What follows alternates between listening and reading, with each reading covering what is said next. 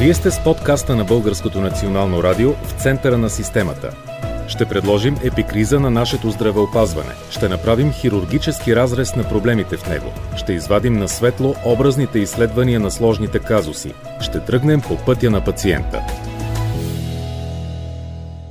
В подкаста на Българското национално радио в центъра на системата ще си говорим най-общо казано с диабета. По-конкретно темата ни е диабет тип 1, неговата диагностика, лечение и проследяването този път при децата. Гости в епизода са доцент Радка Савова, началник на детското отделение по диабет в специализирана болница за активно лечение по детски болести професор доктор Иван Митев в столицата. Здравейте! Здравейте! Доцент Савова. И Елисавета Котова, майка на дете с диабет тип 1, вече една пораснала госпожица, но и председател на Националната асоциация на децата с диабет.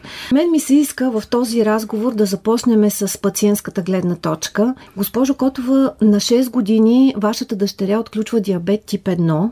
Вече е... Става на 24. През тези години как живеете с дете с диабет? С диабет се живее. Стига да го правиш така както трябва, стига да спазваш правилата, които трябва, стига да следваш напътствията, които са дадени от лекуващия ендокринолог. И както някога назад във времето, когато се отключа диабет пред дъщеря ми, както казахме на 5 години, аз никога няма да забравя думите на доцент Салова и на колегите от отделението. В Не. Пловдив беше диагностицирана, след което пристигнахме тук в София в клиниката, защото за съжаление съжаление, тогава в Пловди, в Свети Георги, нямаше детски ендокринолог. Имаше диабетолог, но не и детски ендокринолог. Имаше педиатър, но не и ендокринолог. Това е преди 15 години. 19.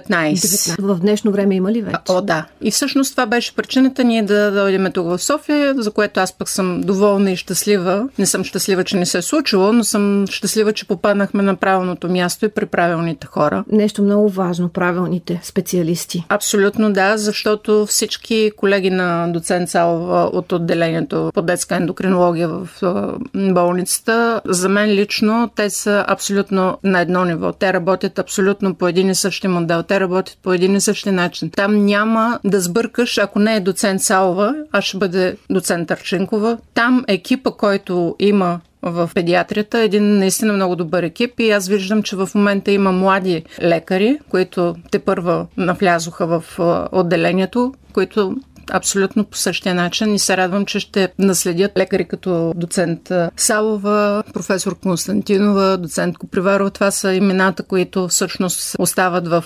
педиатрията. Вие като родител, ако трябва сега от днешна гледна точка да насочите други родители, това ли е доброто място за лечение на диабет? Вече не само в педиатрията. В Пловди вече също има детски ендокринолози и то не един, а няколко и то също добри. Във Варна, в Плевен. Така че има някакъв баланс вече. Не е така, както беше тогава преди 19 години. Аз само мога да кажа, че преди 19 години, когато се случиха нещата при нас, нямаше толкова информация, нямаше толкова свобода на говорене, нямаше контактите помежду ни и може би това беше основната причина да искам аз да създам една такава организация. Как разбра, че твоята дъщеря има диабет? То беше едно много странно нещо, защото тя реално е живяла живяла 6 месеца с а, диабет. Повече от 6 месеца беше. То е имало признаците, но аз не съм ги знаела. Аз не съм предполагала какво е това, което се случва, защото първо в семействата ни нямаше никой с диабет, нито тип 1, нито тип 2. За мен диабет не беше познато като заболяване. И какво се прояви при детето? Тя беше изключително вече на финала, изключително отпаднала. Не искаше да се храни с нищо, искаше само сладки неща да яде. Пиеше Точно... много вода? Пиеше много вода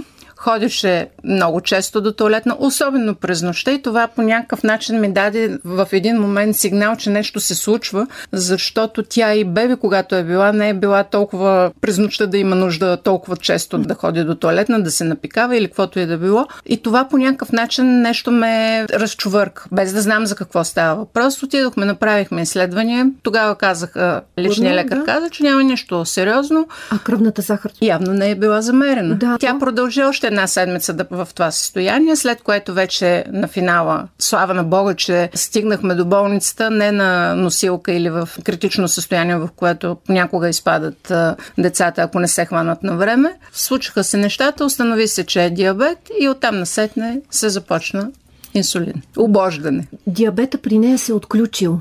Да, не обичам да казвам болест, заболяване и така нататък. Да, то си е. Някак си аз от самото начало свикнах това да не го използваме в говоренето ни, за да не се чувства самото дете. И аз същите неща казвам и на родители, които са с новооткрит диабет, децата им, да не ги третират като болни. Те не са болни. Те имат един проблем, с който трябва да се справят всички. Не само детето и не само майката, всички. Доцент Савова, кажете за новостите в проследяването на диабет тип 1. В нашата страна стандартите за лечение са изключително високи.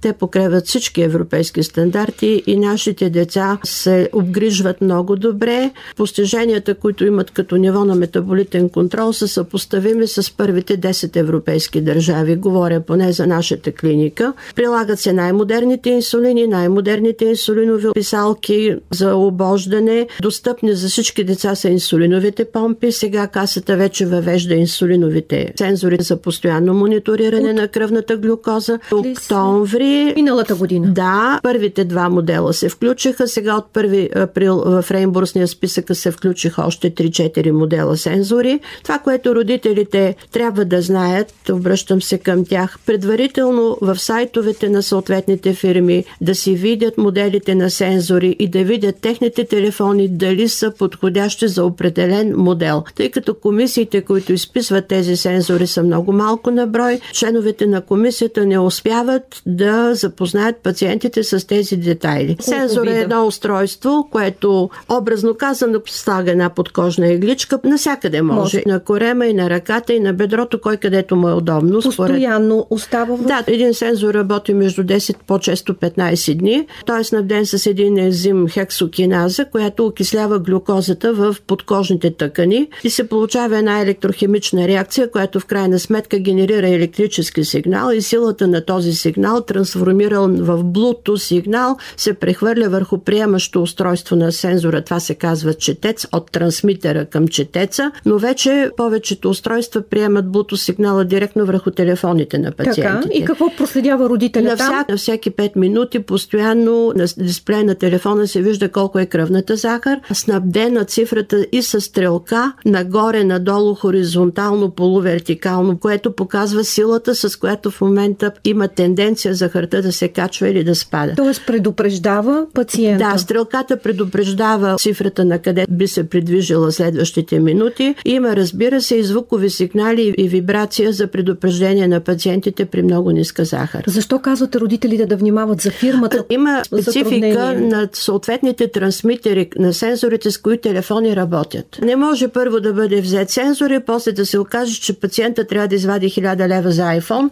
защото неговият телефон не е подходящ. На сайтовете на тези фирми има достатъчно информация с списъка на телефоните. Нека пациентите, преди да отидат на комисия, да си погледнат личните технически възможности. Казахте, доцент Сабова, това се отпуска от комисия. Там има ли затруднения? Има затруднения, доколкото комисиите са само в няколко университетски клиники. За децата това са София, Пловдив, Варна, Плевен. За възрастни обаче комисиите, доколкото знам, са само Варна и София.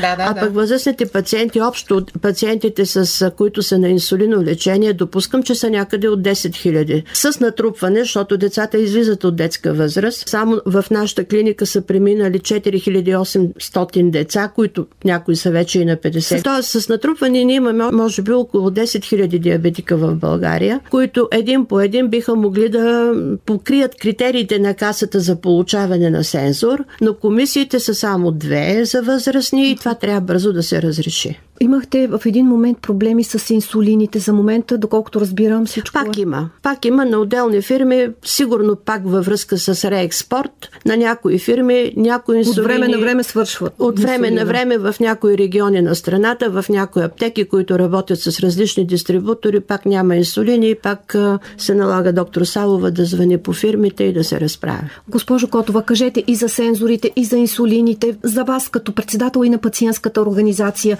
как стоят нещата? Къде виждате затруднения? Първо искам да кажа, че аз съм много доволна на всичко, което се случва, защото като върнем в годините назад, тогава, когато предъщря ми се отключи диабета, всичко това го нямаше в напреден план. Тогава имаше едно постоянно обождане, едно постоянно измерване на кръвна захар. Както каза доцент Салва, да, България е държавата, в която всичко, което има в европейския свят, в България го има. Ние не можем да се оплачеме, че нямаме добър инсулин, че няма медикаменти, консумативи. Имахте проблеми с помпите помпи, през годините, да, си имаше спомням. стъпка по стъпка, нещата започват да се изчистят. Като се върна назад, първите дни след отключването на дъщеря ми на диабет, виждайки всичко това, което се случва, това непрекъснато мерене на кръвна захара, обождане инсулин, аз вярвах и продължавам да вярвам, че ще дойде ден, в който всичките тези, защото разбра, че няма на този етап изликуван от диабет, но поне ще им бъде облегчен на живота от обождане. И ето факт е, тези сензори направиха това облегчение. Помпите, помпите също. Имат ли достъп всички, които отговарят на тези условия за помпи, за сензори? Има да. критерии, по които самите лекари, специалисти преценяват кой е подходящ. Доцент Цало ще го обясни, но не може всеки има помпи, дайте ми помпа. Не става така. Има си критерии, има си начини, по които стъпки, по които трябва да минат. Първо всички имат достъп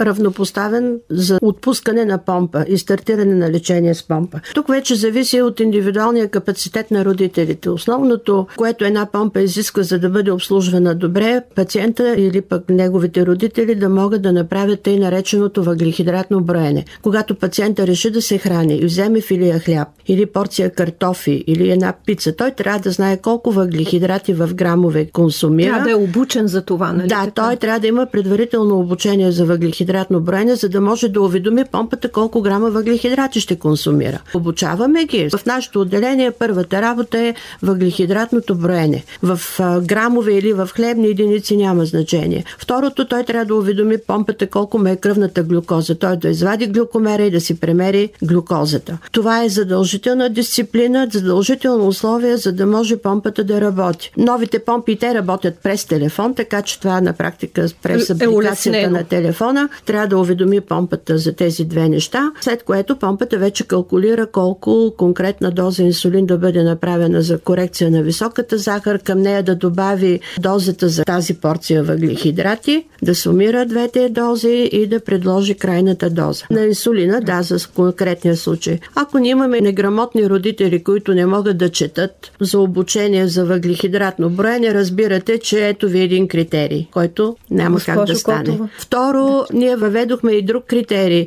След като ще има помпа, пациента трябва да бъде с добър контрол. Ако той влуши контрола си, ние го измерваме на 3 месеца чрез един интегрален показател, казва се гликиран хемоглобин, биохимично да. измерване, което показва за последните 3 месеца какви са средните захари на пациента. Ако пациента дойде след 6 месеца и поиска консумативи за помпа, но гликирания хемоглобин му е над 9, отказваме. Около 7, 7,5 са добрите стойности. От 6,5 до 7,5 с новите технологии за деца. За възрастни критериите са малко за по-висок гликиран, защото те имат много от придружаващи хронични заболявания, които могат да ги окажат в много опасна ситуация при ниска захар. Един инфаркт, едно предсърдно мъждене. Там критериите са за гликиран около 8, ако имат придружаващи сърдечни заболявания. Така че ние сме в правото си да откажем да подновим протокола за консумативи за помпа, ако пациента е с лош контрол. Госпожо Котова, и така споделете. трябва. И така трябва, защото абсолютно подкрепям доцент Салва, защото не може ти в съзнанието си да смяташ, че поставяш помпа и може да се правиш каквото искаш и да ядеш както си искаш, защото имаш помпа, няма се обожаш, ще си пускаш с едно копченце инсулин и това е положението. Аз съм абсолютно съгласна и подкрепям това, че за такъв тип пациенти трябва да има някакви критерии, които да ги дисциплинират. Винаги съм казвала, че децата с диабет, поне за всичките тия години, в които ги наблюдавам, много по-голямата част има единици, които са недисциплинирани, но по-голямата част от децата са изключително дисциплинирани и изключително мотивирани да спазват правилата. Е, като всяко едно дете имат някакви изкушения и те такива древни изкушения, тя и доцент Салова знае, че се допускат, но не и да се прекалява. И тук в завършек искам да ви попитам, госпожо Котова и доцент Салова ще сподели. Социализацията на децата с диабет тип 1 у нас. Срещате ли някакви затруднения? Знаете, училища, детски градини? В годините назад имаше такива затруднения и то много.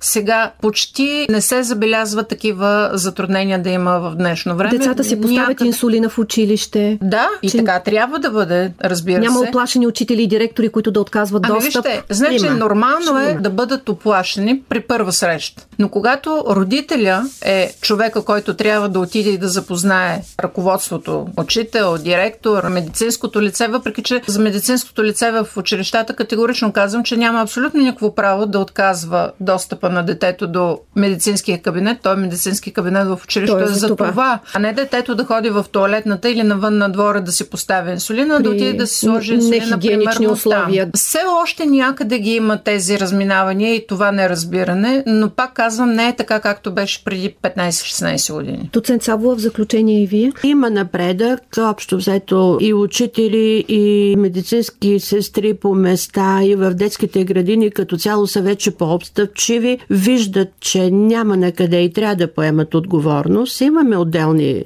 проблеми с отделни детски градини, но има едно друго нещо. Закона беше променен, но наредбата към този закон не е променена. Какво е съществото? По старите нормативи една медицинска сестра без нареждане писменно на лекар За... няма право да прави инжекция. Така беше. Така. И по силата на това, че инсулина е инжекция, тя без писмено нареждане няма как да го направи. Това не се ли промени вече? Наредбата не е променена, защото известни страхове, че малкото пенсионирани медицински сестри ще ни напуснат. Следва от това, че те се възползват от това положение и им е по-лесно да не поемат отговорност. Трябва ли да се промени наредбата? Трябва, защото ли? едно дете, когато е на 8, на 10 години, не можем само да го оставим да си дозира инсулина и да няма възрастен човек, който поне да погледне какво е набрано на писалката. Защото едно дете, бързайки, играейки възбудено между 5 единичи, може да набере 15. И възрастен човек трябва да стои само да погледне тази цифра и да присъства на инжектирането на инсулина. Не лично да го прави сестрата, но да има надзираване на възрастен човек, защото децата все пак под 10 годишна възраст не можем да разчитаме сами да си дозират инсулина. И как става сега? Става по всякакъв начин. В класни стаи, в туалетни. Някои деца не искат и пред целия клас да си направят инсулина. Има ли понякога недобро дозиране? Не, не сме имали груби грешки. Груби грешки Слава да. Богу, сензорите в момента много ни помагат, защото пет близки на детето едновременно могат да следят кръвната глюкоза на детето. През телефона на детето се качва в облака и се наблюдава от родители. Може да звънне на учител, Всъщност... може да звънне на родител. Има и хибридни помпи, през които родителя може да промени скоростите на помпата и дистанционно да управлява помпата. Хибридни помпи, които навлизат също. Те са оф-лейбъл, но нашите родители са смели и ги използват и тях. Но ситуациите са много шарени по повод наредбата. Наредбата беше променена. Наредбата беше гласувана. Аз бях в зала, когато се гласува. След което отиде в Министерството и до ден днешен тя не е качена на сайта на Министерството. Коя а, година беше променена? 2018 или 2019, една от двете беше. Благодарение и с съдействието и с подкрепата на тогава председател на здравна комисия, доктор Даниела Дариткова. Тя беше абсолютно за това. Бях в зала, когато се гласува. Всичко беше прието и това така и не се каче на сайта, за да бъде официално вече, защото реално то е прието. Само, че не е качено официално. И като не е качено официално, никой не смее нищо да направи. Колко министри се смениха от тогава?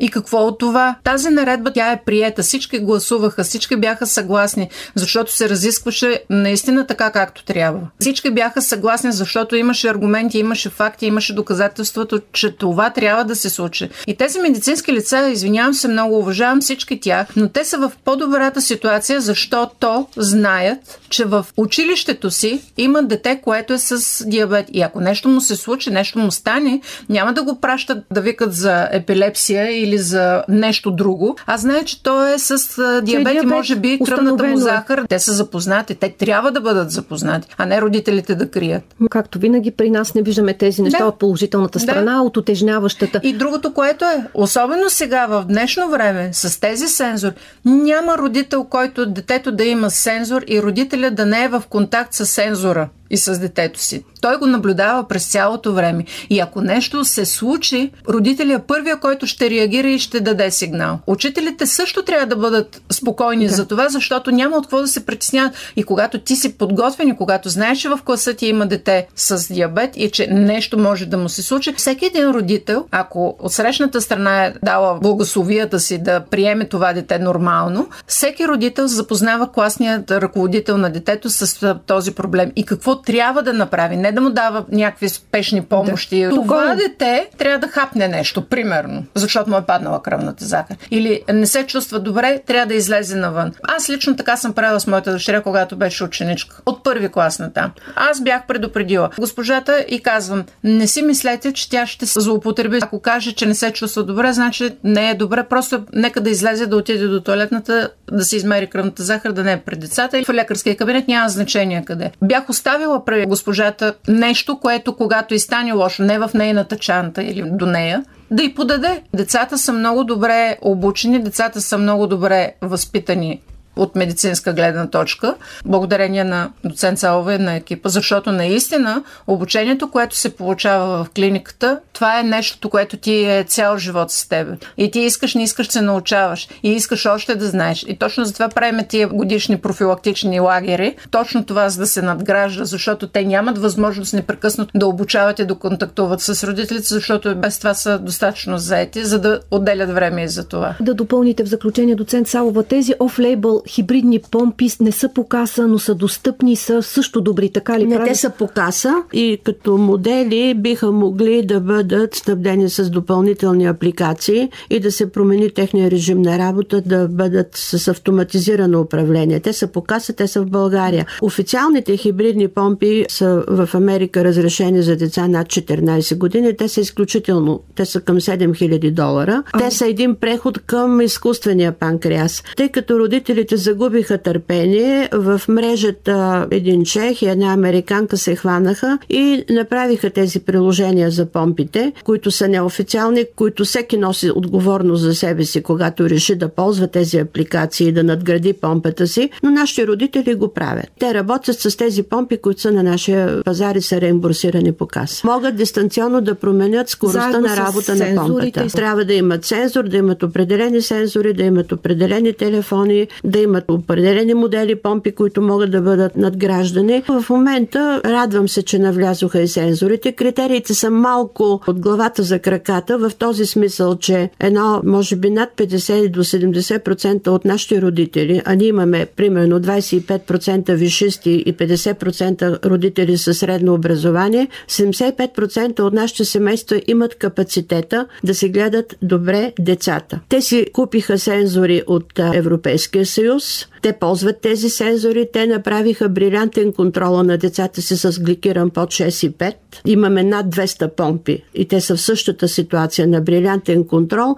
И по новите критерии на касата те нямат право на сензори. Те са наказани да не могат да получат сензора, защото критерия лош гликиран хемоглобин над 7%. Всички семейства в заварено положение с добър контрол сега са лишени, нямат право на сензори. А... Трябва да си оглушат умишлено контрола, което някакси е нонсенс. Това е абсурда в касата, че всъщност това, което ние сме се стремили в годините от момента, в който се е отключил диабета, да поддържаш един добър контрол, да го накараш това дете да спазва един режим, да бъде дисциплиниран, да бъде отличник, така да кажем. И в един момент, затова защото трябва да получи нещо добро към своето лечение, една институция ти казва, бъди лош, за да го получиш. Ново диагностицираните ще могат ли да имат Нямат право. Първите 6 месеца нямат това е други абсурд. А след това? Това е другия абсурд. След това, ако имат лош гликиран над 7% и ако са преминали на инсулинови аналози, т.е. на един До... по-висок клас инсулини, което също не е задължително и няма смисъл от него. Добре, кой успява тогава да получи сензорите? Ами в момента да не казвам кой ги получава. Това е една много дълга тема, която Това са тези сензори от 1 април, които за, за всички, всички сензори. За всички. Това е една много дълга тема. Има го по здравна каса. Има го по здравна каса, но трябва да спазваш едни безумни критерии, които са направени без никаква мисъл. Предложения Крайна, имате ли към тези критерии? Естествено, и сме ги вкарали. Не знам колко писма вече в Национална от колко, здравна каса. От една година ли тези писма? От момента, в който се случиха нещата. Добре. Да се променят критериите. Да се променят критериите. Има специалисти, които казаха къде е грешно грешката и какво трябва да се направи. Ние като пациентска общност и като пациентска организация също дадохме нашето мнение и становище, защото пък ние живееме с тези хора, ние живееме с тези деца. Не може толкова години и лекарите, и ние, родителите, да искаме от децата да бъдат добри, да спазват всичко така, както трябва, да се лишават от някакви неща, за да спазват един добър контрол, да имат един добър гликиран, да имат един добър резултат. И в един момент трябва да си получиш нещото, което излиза в момента на пазара в България. За да го получиш, ти трябва да бъдеш лош. Излиза, че ние сме ги лъгали децата. Просто трябва да отпадне това. Трябваше всички семейства, които вече ползват цензори, купуване със собствени средства в заварено положение, първо те да получат по каса, като награда за усилията, които полагат и материални усилия и лични. И след това да почнем да надграждаме с родители и семейства, които така или иначе няма да се оправят контрола на децата по други причини. Разбрах ви. Очакваме да намери разрешение този проблем с критериите по ще се случи, каса, както се и случи. с наредбата към Надяваме училищата. се. Да. И ще стане. За толкова години виждам как стъпка по стъпка нещата върват. Много ви благодаря за участието в подкаста. И ние благодарим. И ние благодарим. Вие бяхте с подкаста на Българското национално радио в центъра на системата.